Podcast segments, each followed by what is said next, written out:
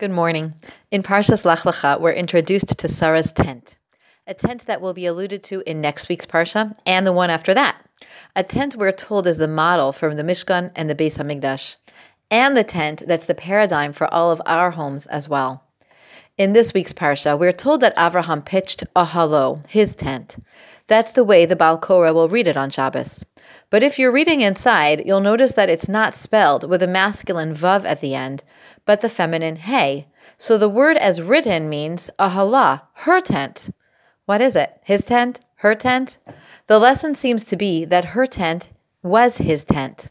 What does this mean? And what can we learn from it? I heard the following idea from Rav Sheftel Neuberger of Ner Yisrael of Baltimore, and I want to share it with you.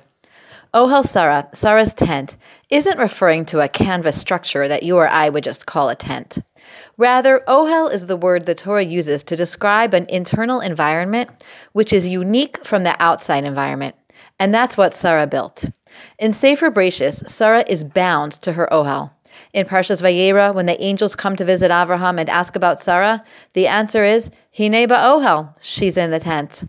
Later, when Yitzhak marries Rivka, he brings her into the tent of Sarah, his mother, and we're reminded there that as long as Sarah was alive, the environment of her tent was supernatural.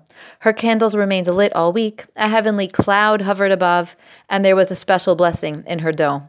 When Sarah died, all that disappeared, but Rivka brought the quality back.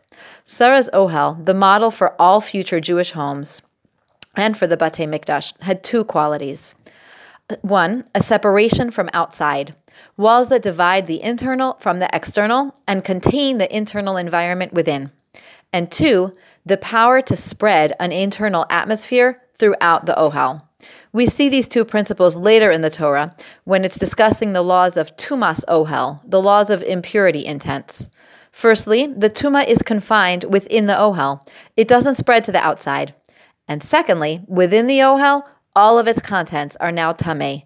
The impurity affects everything within the Ohel and nothing outside, because an Ohel does not just contain, it also spreads within. The emphasis we see on Sarah's tent is because she had a unique job. Her job was to create an environment that was protected from outside influences and was also infused with an internal atmosphere.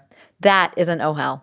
It isn't enough to be separate and divided from outside the world, but there must be an internal aura that fills the home too. And this is the legacy that we inherited from Sarah. This is the significance of what we do each day. We build our homes with walls that divide from the outside world. We filter carefully what comes into our homes.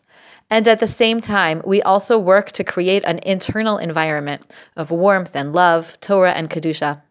Perhaps for today, we can take a minute to reflect and appreciate the wisdom and the energy that we expend towards building our Ohel. There are times we feel exhausted by our job, and there are times we wonder if we're even doing it well. But think about it for a minute, and you'll recognize that these two qualities of Sarah's tent are exactly what you and I work on in building our homes day by day.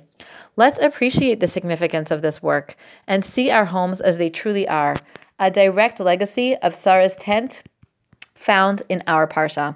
Have a wonderful day.